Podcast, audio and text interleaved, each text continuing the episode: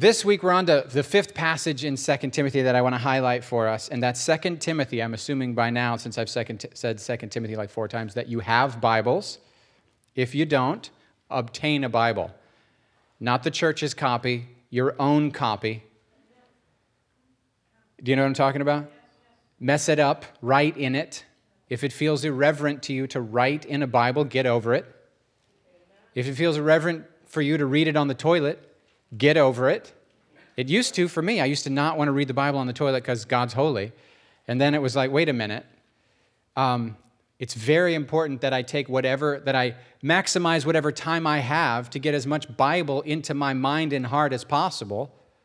So I had, it was Clint Yoder, the previous pastor of this church, that, that kind of rebuked me on that point. I said, I don't read the Bible on the toilet, that's irreverent.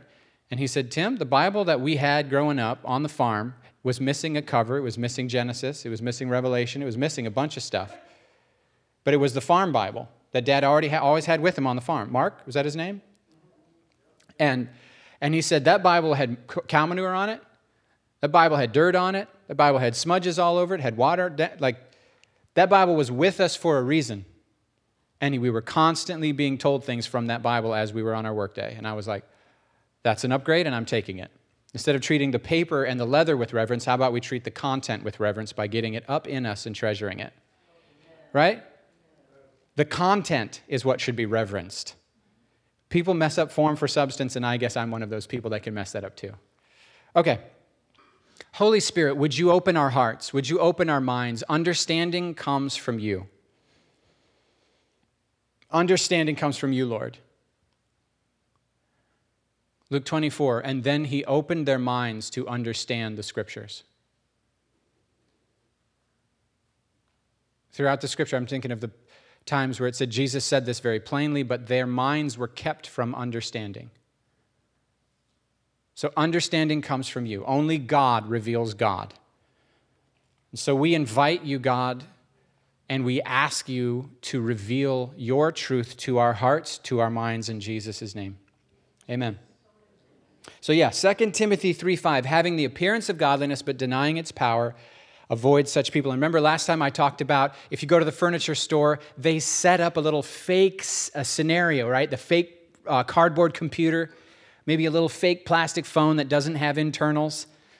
Everything's set up for what it would look like if you, li- if you bought the furniture and brought it home and put it in your office. But the phone looks like a real phone. It has a picture, a printout of a phone screen. How many of you seen the little kids' toys? It's a fake iPhone and it has fake apps, and it's you, you, that way the kid can pretend to have a phone. Except nowadays, the kids have a phone. Last night we were on the sitting, I was sitting around by the campfire in the backyard, and Annie had her iPad, and I said, "What app are you using?" She said, "I'm not using an app. I'm taking pictures of the fire." I'm like, "Oh, She's a little camera person already. What in the world? But you could imagine if it were a fake one. It looks like a real phone, but the insides are missing. So, what, eh, just recapping.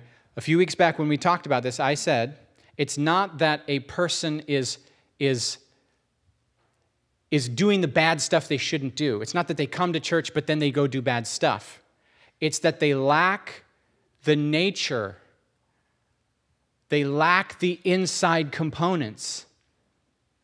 Right? The gospel's not stop doing the bad and do the good. The gospel's not turn around from sin and then obey God's book, God's book. That's not the gospel, but a lot of people think it is.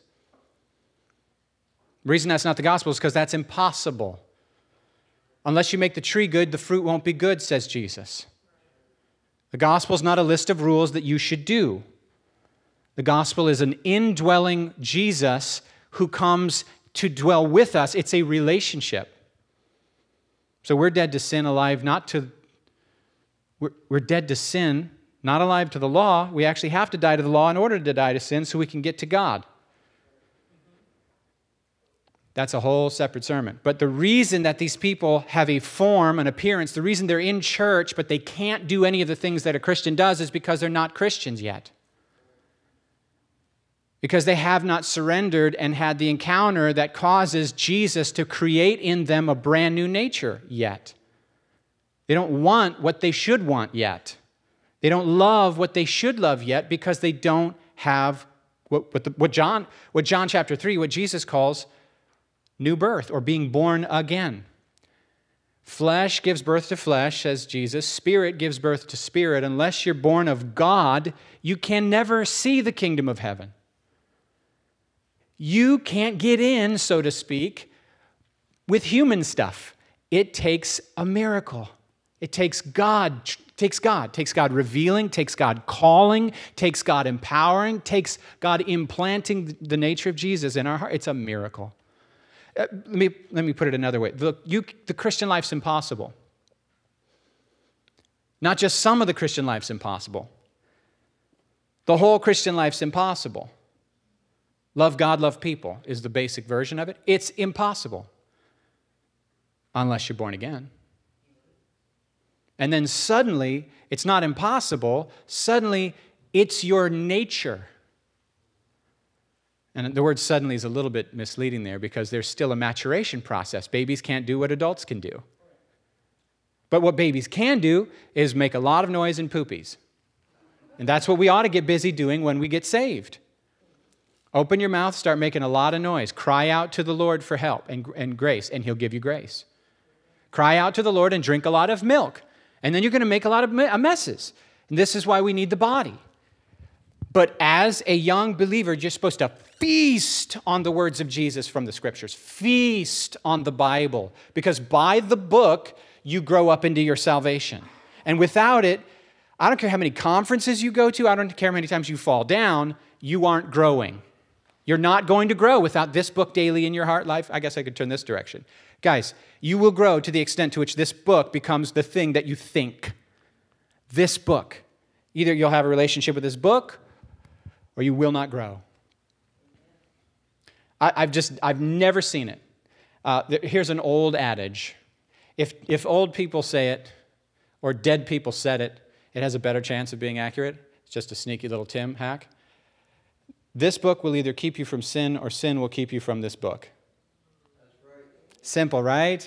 Oh, that's too overstated. But I, I just told you it's not about we're dead to sin, alive to Bible. No, we belong to Jesus. We're in a relationship. But this right here is what fuels the relationship. This is your spiritual milk and meat. You go, how can it be milk and meat?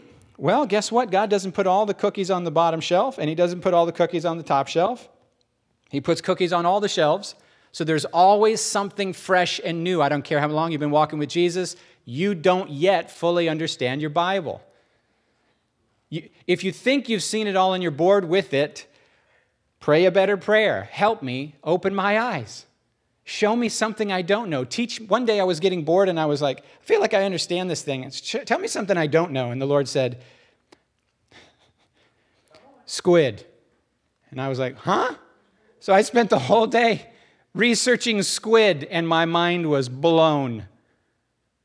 One creature he made that I knew nothing about blew my mind. Just one, just one. Them things is scary. I don't ever want to be in the water when Humboldt squid come up out of the deep. Oh, they grab you and take you down and then eat you. With their beak, they don't have they have a beak, y'all. Their beak can can cut through a human femur. Andrew, am I right? Who needs who needs them?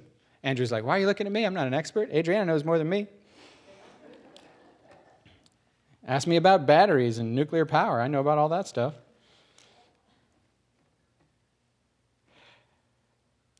How did I even get there? The book. Oh yeah, the new nature. It's it's not a, it's Christianity, he's not saying some of these people, they act right, but they don't do the right thing. They're naughty. No, no. They look like real Christians, but they're not real Christians. They come to church, they say the prayer, they sign the creed, they get in the water, they get out of the water, they come to the event, but they don't they can't do the things a Christian can do because they don't have the nature yet because it's about intimacy with Jesus and an indwelling Lord. And then he says this, this is really countercultural. Avoid do you see this? Do you see this? Avoid such people. Avoid such people. Well, that seems mean. That seems really mean. Avoid such people. In the Old Testament, God causes people to live as missionaries. He plants them in the Shephelah. You know what the Shephelah is? It is a fertile land that, that you know, rain, you, if you want to know where it's going to rain, you, you can look at the geography. Mountains will, bodies of water, it'll pick up the, the water. Here comes a mountain, it'll drop it. And then, so in, in this valley, gets consistent rainfall, and there's a big old trade route for all the major countries that go around. So God plants Israel, his chosen people, a little group of people in the Shephelah, in fertile ground that happens to be central square of all the major trade routes. Right smack dab in the middle of the major uh, superpowers of the ancient world, he puts his little people and says, Now, be holy in all you do. Don't intermarry. Don't worship their gods. Don't be influenced by them, but live right smack dab among them. He says harsh things about what his people are called to be. If people start to worship other gods, I want you to kill them with stones. Do not tolerate anyone among you betraying the Lord. Because if you don't, if you tolerate it, the sin you tolerate will spread. What starts as one idiot will become a whole group of idiots, and you'll betray me. So kill that person. Now, in the New Testament, we're going, oh man, I wish God hadn't said that. And some people are like, well, that's not my Jesus. It actually is your Jesus who said that. Jesus is not a different God than the Old Testament God. He is the Son of the Old Testament God. And he's not repenting of the things God did in the Old Testament, just to warn you. Okay. So, how do we square that, remove the evil person from among you in the Old Testament, with Jesus, Luke 15, eating, eating, drinking with sinners, party animals? He's at the party where they're smoking pot and playing their music and getting drunk. He's at that party. He's, listen, he's at that party. He's with, he's with the tax collector, the guy who's betrayed all of their, his kinsmen. He's taken advantage of his Jewish brethren. He's working for Rome. And Jesus ter- goes to that guy, the traitor. Traitors are the worst of all, wouldn't you say? Party animal, certain kind of bad. You say, yeah, we shouldn't do that, but it's fun. But the traitor? And Jesus is with all those people. And he goes to Matthew and he says, Come follow me. And Matthew gets right up off his tax booth and comes and throws Jesus a party that night with his money that he stole from his brothers. And people are offended. People are offended at Jesus. So all I'm asking here is how do you square this Old Testament thing of have nothing to do with them, don't intermarry with them, and if y'all start to do it, kill that guy quick before it influences the rest of you, and Jesus eating with sinners? How do you square those two truths? Are, am, I, am I making this clear enough? This tension? between come away and come apart and be separate from them and love them, be with them and among them. In the Old Testament, God's people were sent to live right in the smack dab middle of culture, working at a secular job with their kids at a secular school. I'm going to push some buttons with that, I know. But they're, they're deeply enmeshed in secular culture. They're not siloed out in social little cliques of just Christians for me, thank you very much. But the challenge is to be faithful to the missionary call and, per, and like actually in, in, in culture and yet not compromise my holiness. Because if I compromise my holiness, I compromise my mission. I can't help you if I'm like you. If I'm, if I'm as, if, so we're in the world, but if the world's in us, it's like a boat. A boat should be in the ocean, but if too much of the ocean gets in the boat, it sinks. A Christian should be in the world, but if too much of the world gets in the Christian, we sink. Is that simple? So, what in the world? This is a tension here, isn't there? By the way, in the New Testament, we don't kill anybody, not even our enemies. It's Just to be clear. But the principle of holiness, is so true that even in the New Testament, you, you, someone who refuses to submit to Jesus and to the church representing Jesus, after a couple of layers of that process of them saying, heck no, I do what I want to do, the church actually kicks them out. Are you, are you with me? So, so, how does that work? Let me tell you how I understand that. Our response to a non Christian or to a baby Christian is very different from our response to someone who should know better by now. Our response to someone who's been walking with Jesus for 10 years, five years, 10 years, has been entrusted with leadership, knows, has, has, has grown into things, and now has gone back into a sinful lifestyle that they definitely know better, and they're justifying it and resisting anyone who loves them enough to tell them, don't go this way. That person doesn't, doesn't get the same response as someone who doesn't know Jesus yet. They don't know anything yet, but they're totally sincere. They're just trying to find their way through life. Totally different responses. Why do you think Jesus rebuked the scribes and the Pharisees, but the sinners wanted to be around him? Because he was responding correctly, not by externals, but by heart postures. The heart posture is everything. Are you with me? An immature believer, but, but a sincere believer, that person gets encouraged and trained, but a rebelling believer receives a firm rebuke.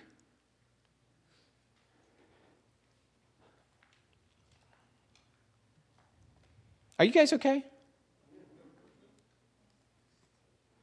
It's kind of like parents, right? If you parent your two year old the same way that you parent your 17 year old, something's going on in your parenting that's incorrect. Right? My two year old, if I'm like, hey, pick up this 50, 50 pound bag, and bring that over. I'm trying to work here. Can you help me? It's a different response.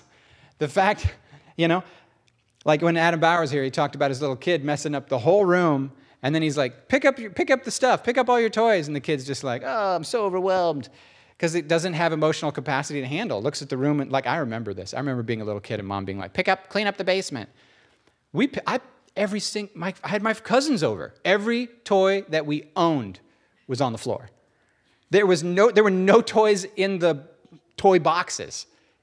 You look over a sea of just toys on their face, and you go, This is going to be me till I'm 40. I'll never finish. And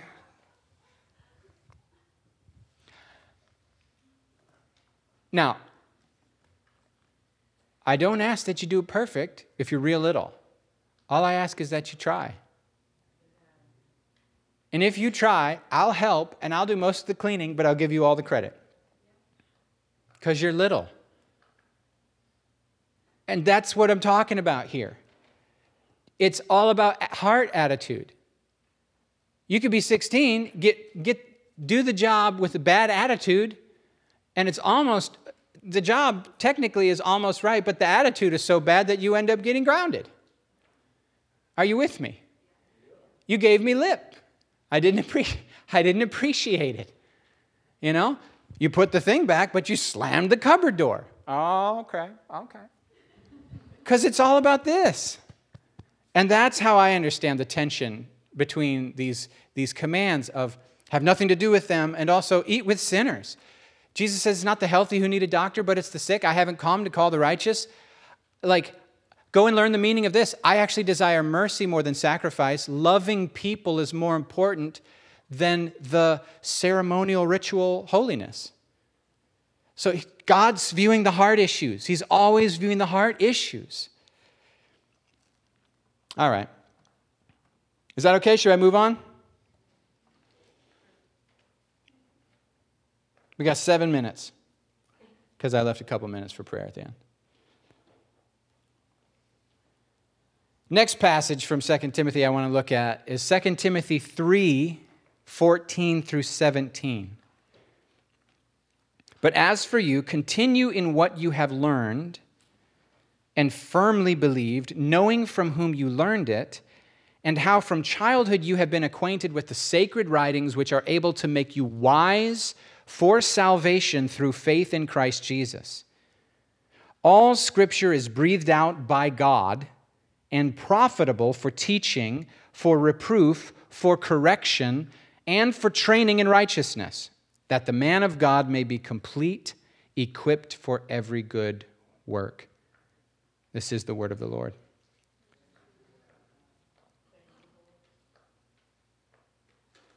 the sacred writings which are able to make you wise for salvation through faith in Christ.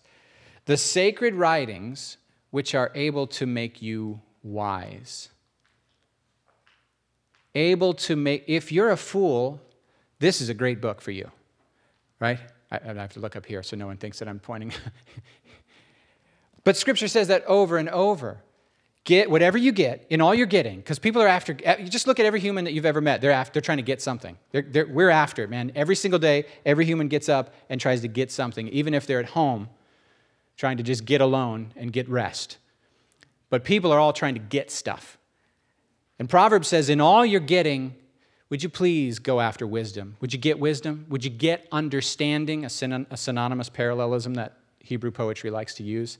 Say the same thing, a different word get wisdom, get understanding. Because knowledge is information, but wisdom is knowing what to do.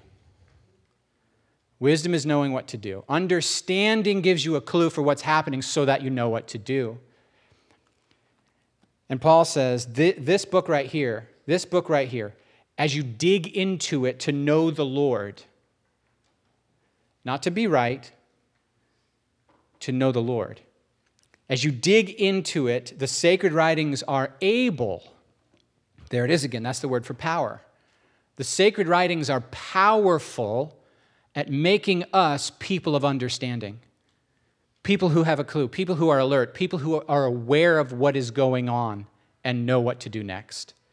Right? Because wisdom is knowing what to do next. Was that a train? Oh. I, I wish it were a train. The sacred writings are able to make you wise for salvation through faith in Christ. Able, they're able, they're powerful. Another scripture, another scripture is Hebrews chapter 4 that says the word of God is living and active, sharper than any double-edged sword. It pierces even to the dividing of soul and spirit, joints and marrow, and it judges the thoughts and attitudes. It's living and active. It's doing stuff to us. Okay. Able to what? Able to make you wise. So I, I don't want to say your Bible matters more than anything else, because I'm really working on not exaggerating as a human. I really am. Like we talked about it, right? Allness language is bad. All you always, you never. But exaggeration is another form of lying. Always and never are most of the time inaccurate. And that's how we catastrophize, by the way. This is a sidebar. We exaggerate in our language, and then we give ourselves permission to feel more upset than the facts really would allow us to be. But we exaggerate in our way we talk about what happened, and then we catastrophize, and then we're fit to be tied over something that's relatively a small deal. But I'm trying to not exaggerate. So instead of saying, the Bible is the most important thing, do I know that for a fact? So here's what I would like to say the Bible is an invaluable tool for you to know Jesus and do his will. Invaluable, invaluable. The focus of all Scripture, according to this passage, is knowing Jesus. The Bible is able to make you wise for salvation through faith in Christ. Lots of people use the Bible to push their agenda. Some people's agenda is political in nature. Do you guys remember the, the movie The Book of Eli? The bad guy in the movie The Book of Eli wanted that book. Why did he want the book? Why did he want the Book of Eli? It's a spoiler I just gave. It's an old enough movie, I can spoil it. Why did the bad guy want the, the Bible in the Book of Eli? Because he knew that if he had this book, the masses, he, he, could, he could twist the words, because this is God's book, he could twist the words up so he could control people. But that's not what it's for. Some people try to treat it like it's a science manual. ah, oh, this, this is how old the Bible, this is how old the, the world is. Now I, now I can dis, disagree with all the scientists because of the way I understand this Genesis part of this book. That's not what it's for. I agree with, by the way, what it says in Genesis, but that's not what it's for. Some people are trying to treat this book like it's a book of how everyone has to live if they're going to make it into heaven. That's not what it's for. Some people treat this book like it, it's the key and the code that unlocks when everything's going to finally blow up. When is it all going to burn? Why do we humans love that stuff? We, we love that stuff. About every five years, it's time for another Armageddon movie because humans are like, oh, I love to watch everything burn. what is our fascination? Uh, we, we say we're like, oh, I'm scared, but the truth is, I think we kind of want it all to just finally be done. It's very exhausting. I need a big old nap. Can we get an asteroid in here? I'm kind of tired. I don't get it, but that's not what the book's about, although the book does have very helpful and true talk about where things are headed in human history. In fact, the whole book's really about the flow of history. But primarily, the book has its own purpose. And humans didn't get to pick what the purpose was. It's a giant love story. The focus is Jesus as the hero rescuing us as the beloved who needs rescuing, by the way. I need rescuing. And this book is the story that if I meditate on and, and believe and live out, I can walk close with Him in life and please Him in life so that I know Him so well that I can die without fear and get a well done, faithful servant we can get there. Oh, look, my timer says, and it's time to transition. The focus of Scripture is Jesus. The whole book, beginning to end, is actually finds its purpose in Jesus. So Jesus, Luke 24, went through all the law and the prophets and showed how he was the fulfillment of it. He's the true and better Moses. He's the true and better Joseph. He's the true and better sacrifice. He's the true and better temple. He's the true and better lamb. He's the true and better prophet, all the different things. You can, you can literally take every single book of the Bible, and he's the true and better. Everything else was shadows, he's the light. So the focus of this book should be knowing Jesus, walking with Jesus, pleasing Jesus. I, I remember I, I, figured out that Genesis chapter 6 that says, And the sons of God saw that the daughters of men were beautiful, and they laid with them, and they had these giant Anakim children, the heroes of old. And I said, What is going on? And I did all this, I did a whole research paper on the Nephilim. These fallen angels, evil fallen angels that had sex with real human women, and then they had giant babies. And then in Noah's flood, they all ended up in a big giant pit, being held for judgment day. And Jude and 2 Peter both talk about it. And they quote another guy called Enoch, and Enoch's not in our Bible, but they quote him like he's telling the truth. Now, I said that, and some of y'all are like, I'm going to research this. Bro, it's called a cul de sac. It doesn't matter. But it was kind of like neat. What now? Angels doing what? To who? Oh, that can't be consensual. What's going on? That can't be right. But I'm telling you right now, some people's whole life is that kind of stuff. Their whole ministry is a hobby horse. You know why it's so important to keep the main thing the main thing? Because if we're not in, oh, I'll just let you finish that. Why is it so important that we intentionally keep the main thing the main thing? To keep our focus. What's going to happen if we're not purposeful to keep the main thing the main thing. It's very likely that something that's not the main thing will become our main thing. And then when that happens, what's probably going to happen is the thing that's supposed to be our main thing, we ain't going to do it. Jesus made the main thing really, really simple. It's so simple, it's crazy. Ready for it? It's so basic. It's, it's not insulting, it's actually clarifying. You exist to be loved by God and to love others.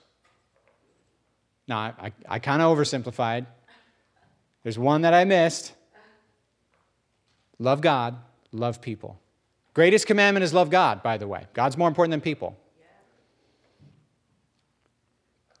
And if, by the way, if you don't think that, if you think people are more important, if, if and you, might, you wouldn't say that out loud with your mouth, but what happens is You will bend the Bible to not hurt people's feelings if loving people is more important to you than loving God.